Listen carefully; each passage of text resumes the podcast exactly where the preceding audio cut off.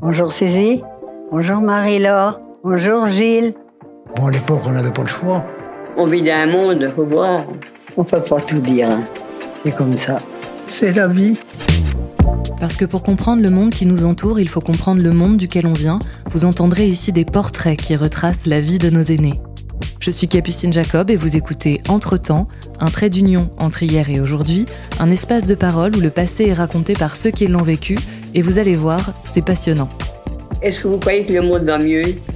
Je ne sais pas. Vous m'en demandez trop.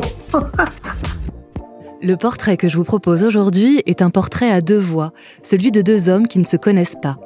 Hervé est un peu timide mais captive avec son éloquence somme toute singulière. Il travaille dans une banque où la rigueur est de mise. Il reste aussi longtemps chez ses parents avant de rencontrer Jocelyne, son grand amour. Quant à Jacques, sa voix à la fois calme et envoûtante cache en réalité un petit garçon au tempérament espiègle qui, sur les bons conseils de son père, s'engage dans l'armée et devient pilote d'hélicoptère. Car oui, Jacques sait faire voler de curieux animaux dans les airs sans poils ni plumes, qui s'appellent alouette, gazelle ou encore puma. Mais quel est le point commun entre ces deux hommes que tout oppose, l'un dans des bureaux, l'autre dans les airs? C'est peut-être leur douceur respective que je trouve bouleversante, ou bien leur fragilité que l'on peut presque toucher. Alors à la fin de cet épisode, c'est à vous de me dire qui d'Hervé ou de Jacques a le plus la tête dans les nuages. Bonne écoute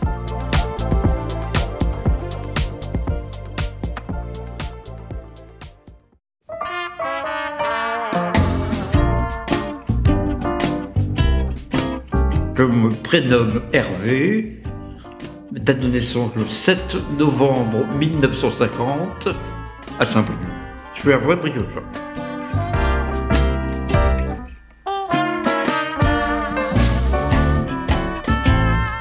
Ma, mère c'était Yvonne et mon père René. Elle travaillait beaucoup à la maison. Étant jeune fille, elle était bonne à tout faire dans une famille bourgeoise de Saint-Brieuc.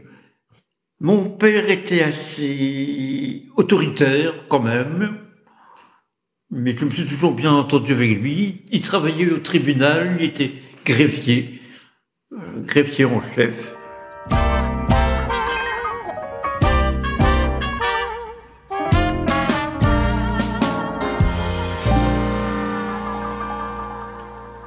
Oui, mon père a été est, est parti en Allemagne pendant la guerre. C'est le STO. Puis, au cours d'une euh, permission de sortie, il a eu le droit de rentrer à Saint-Brieuc. Il, oui, il devait reprendre le travail en Allemagne au bout d'une semaine. Il n'est jamais retourné en Allemagne. Il s'est planqué, si je peux dire, il s'est planqué à la campagne. C'est là qu'il a rencontré ben, sa future femme.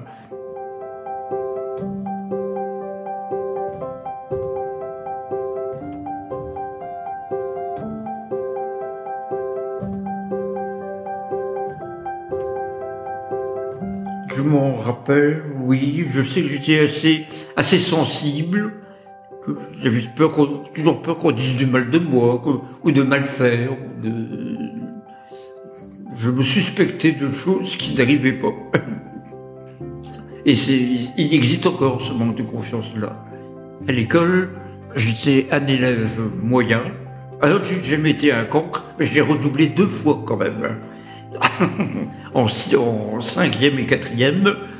Et après, ça a été impeccable.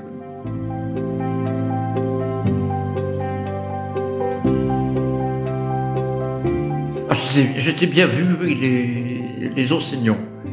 Il y avait un petit côté maternel ou paternel euh, dont je me rappelle exactement. Ben, je jouais comme les autres, aux Indiens et aux cow-boys. euh, on jouait à la petite guerre, il y avait, deux, deux bandes, on s'affrontait, on avait forgé un espèce, espèce de fort. L'équipe adverse essayait de prendre d'assaut le, le fort. On avait fait ça avec de- des, des- anciennes caisses. On ne faisait rien de mal parce qu'aucun instituteur ne nous a dit de, de- de supprimer ça. On discutait.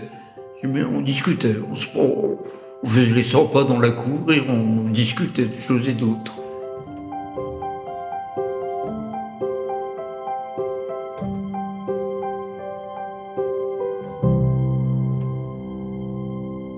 J'avais envie de travailler. J'avais envie d'être indépendant. C'est à l'époque où on recrutait beaucoup dans les banques. On m'envoyait dans une banque plutôt qu'une autre. Pourquoi j'en sais rien. Ça aurait pu être une autre banque. Alors, mon premier rôle, c'était du classement. Les, les commerçants, les entreprises clientes de chez nous, ils travaillaient beaucoup par lettre de change. C'est comme un chèque, il est accepté ou, pas accepté. A toujours tendance à penser que euh, je me la coulais tous. C'est pas le cas. On avait du, on avait du boulot. Je suis monté en grade, oui. On avait la responsabilité d'un petit service, par exemple. Voilà, on avait deux ou trois personnes sous nos ordres, si on peut appeler ça comme ça. Quand il y, avait une erreur, on commençait par euh, m'engueuler, moi.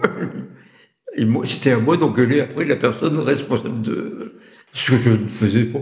Tout le monde se trompe. J'ai fait le service de compensation, un peu de service étranger. au bout de plusieurs années, on s'est mis à s'occuper davantage d'abord des particuliers. Pendant un an, on a ouvert des comptes, mais beaucoup de gens payaient en liquide encore à l'époque. Introduire une petite carte dans une fente, non, ça les inspirait pas beaucoup.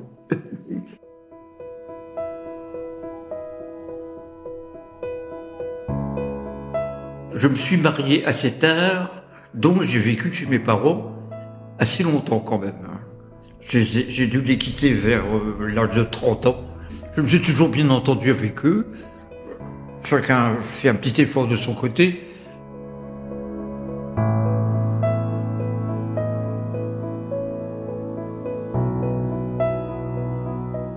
Jocelyne, ma femme travaillait à la, à la, DAS. Elle était amie avec une, autre jeune femme et elles sortaient ensemble. Et je ne sais pas, comment ça s'est fait, mais on devait se rencontrer au même endroit souvent. C'est là que j'ai fait sa connaissance. En discutant, simplement, en discutant. Puis après, ça, les contacts ont évolué. On est resté un bon moment ensemble, avant de se marier. Et au bout de plusieurs semaines, elle m'a emmené avec elle chez chez ses parents pour faire leur connaissance. Donc, il se préparait quelque chose. J'avais envie de mener une petite vie tranquille. Parce que je l'aimais, bien sûr, puisque j'avais voyagé suffisamment, je trouve. J'avais envie de mener une autre vie que d'aller, que de sortir le samedi soir pour aller boire des pots et des copains. J'en avais marre, j'en avais marre aussi. Un fils. J'ai un fils. J'étais un peu paumé J'ai assisté à l'accouchement. Mais je me rappelle, oui, une fois rentré à la maison, je crois que j'ai versé quelques larmes, je sais pas, c'était la fin d'une période, c'était une nouvelle vie qui commençait.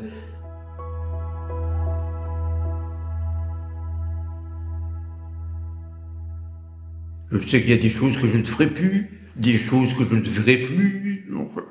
Faire des sorties, aller voir le Mont-Saint-Michel. J'attends de voir, euh, quand le printemps sera de retour, j'attends de voir les promenades qui, qui seront proposées. Ah oui, oui, je suis bien. Je bouquine dans mon petit lit. Mon auteur préféré, c'est Simenon, Georges Simenon. Il y, a, il y a les Maigret, je les ai tous. Et il y a des romans qui sont magnifiques aussi. Autrement, j'aime beaucoup les bandes dessinées aussi. L'espion, Tintin. Autrement, euh, m'arrivait de faire un, ou deux petits dessins aussi. Ça m'arrive de faire des croquis avec de simples crayons de couleur, comme à l'école. On arrive à faire des, des choses agréables. C'est pas évident de faire des mélanges avec des crayons. Il y a moyen de faire des trucs bien. Puis il n'y a, pas besoin de matériel, il n'y a pas d'eau. Ce que, ce que j'aime bien, c'est la gouache. La peinture, c'est la gouache. Ça, c'est de l'aquarelle, ça. C'est différent.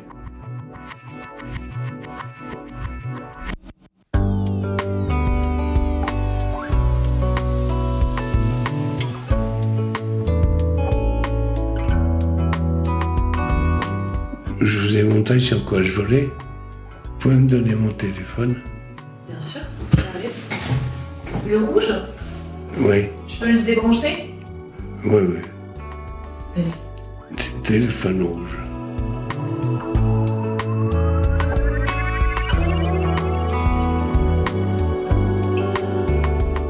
je m'appelle Jacques. Je suis né le 5 mars 45 à Saint-Amand-les-Eaux, dans le Nord. Mon père, c'était Norbert et ma mère, c'était Marie. Elle était femme, euh, femme au foyer. Hein. J'avais trois sœurs. Mon père était gendarme. Et il était assez sévère avec moi. En particulier, mais bon, il faut dire que j'étais assez dur. J'étais pas facile et j'ai fait beaucoup de conneries que je ne regrette pas, parce que si c'était à refaire, je referais. Parce que je pensais beaucoup à faire des, des bêtises. Oh, c'était pas méchant. J'allais sonner aux portes. Des trucs de, de gamin, indisciplinés.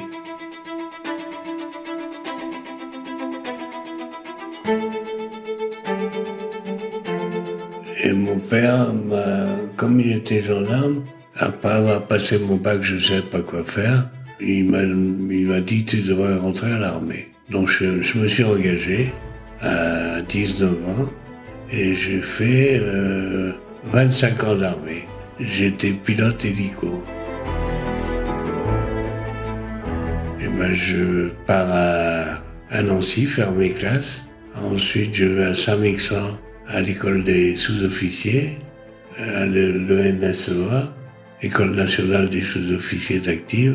Tout était réglé, tout était bien, bien dirigé. Et donc, c'était pas bête et discipliné. C'était très bien. Ensuite, je vais faire mon stage de, de pilote. Et puis, ben, je sors, je sors pilote.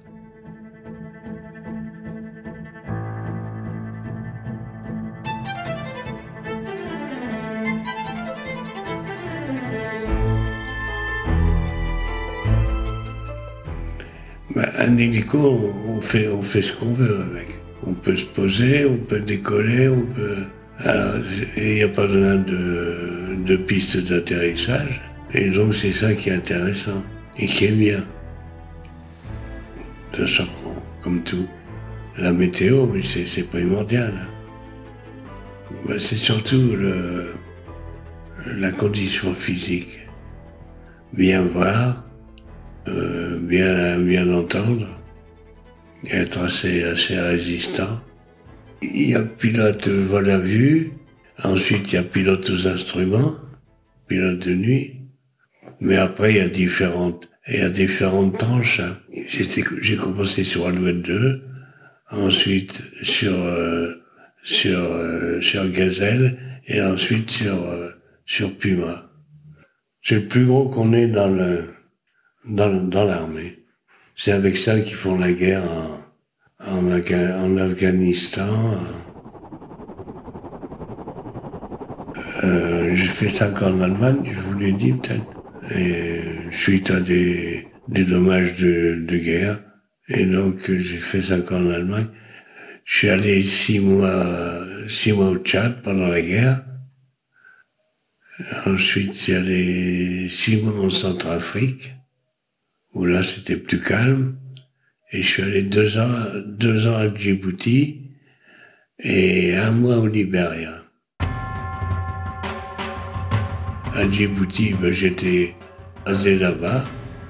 J'étais ben, comme pilote pour transporter du matériel, porter des gens sur le terrain, faire du, du largage de parachutistes, du largage de, matériel, avec une perche et un, treuil pour transporter une, une, une, Jeep, par exemple, pour aller ravitailler les, les postes, puisqu'il y a des, petits détachements. Il fallait aller les, ravitailler. Un, un jour à Djibouti, donc il y avait deux pilotes et un mécano. Il y avait un, nuage dans le Dai. Le Dai, c'était une montagne. Et il y avait un petit nuage.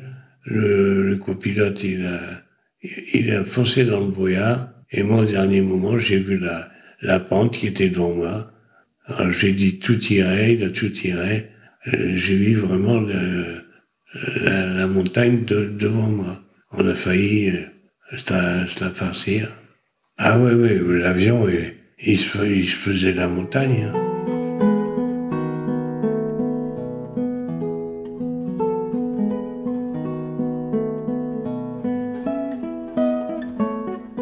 Oh, J'étais jeune, j'avais 17 ans.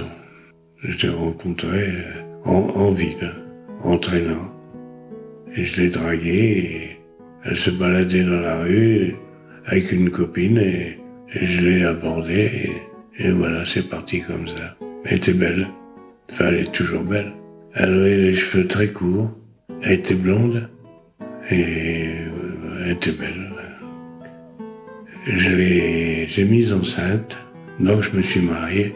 Euh, mais elle me plaisait, donc euh, ça ne ferait pas de difficulté. Une fille qui est là, j'étais heureux.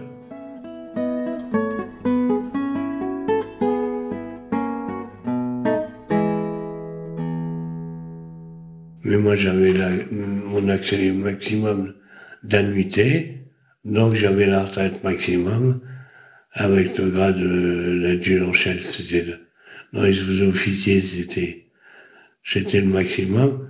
Donc, euh, ben, j'ai pris la retraite et ensuite je suis allé travailler comme directeur adjoint dans un, dans un golf en région parisienne. Le directeur, c'était un ancien, un ancien colonel de l'armée. Donc, il a, il avait besoin d'un, d'un adjoint. Il m'a, il a cherché dans les militaires et j'ai posé ma, ma candidature. Oh ben, c'était un autre milieu, hein, complètement différent. Des gens pour qui euh, tout, tout leur est dû. Et c'était pas facile à, gérer. hein. Mais je m'y suis fait.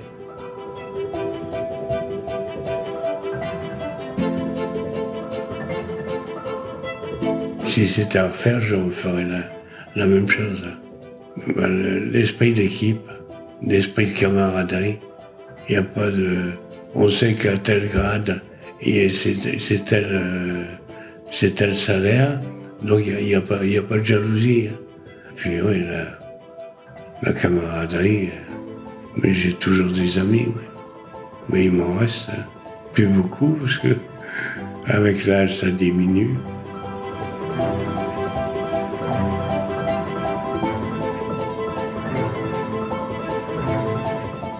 Il faudrait déjà rétablir le, service militaire. Euh, la vie en communauté, la, rigueur, une certaine discipline. Ça a été une erreur de supprimer le service militaire. Respecter tout ce qui est uniforme, tous les professeurs, tous les, tous les gendarmes, tous les policiers, le respect.